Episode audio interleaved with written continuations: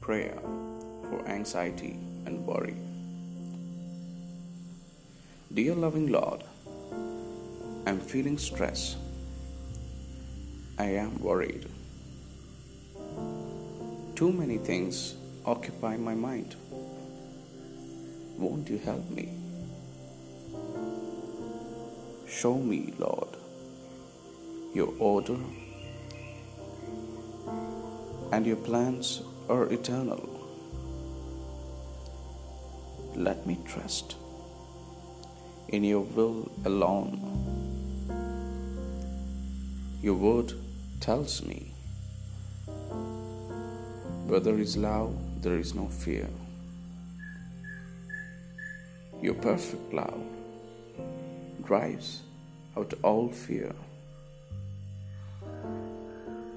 Let me be filled with your love.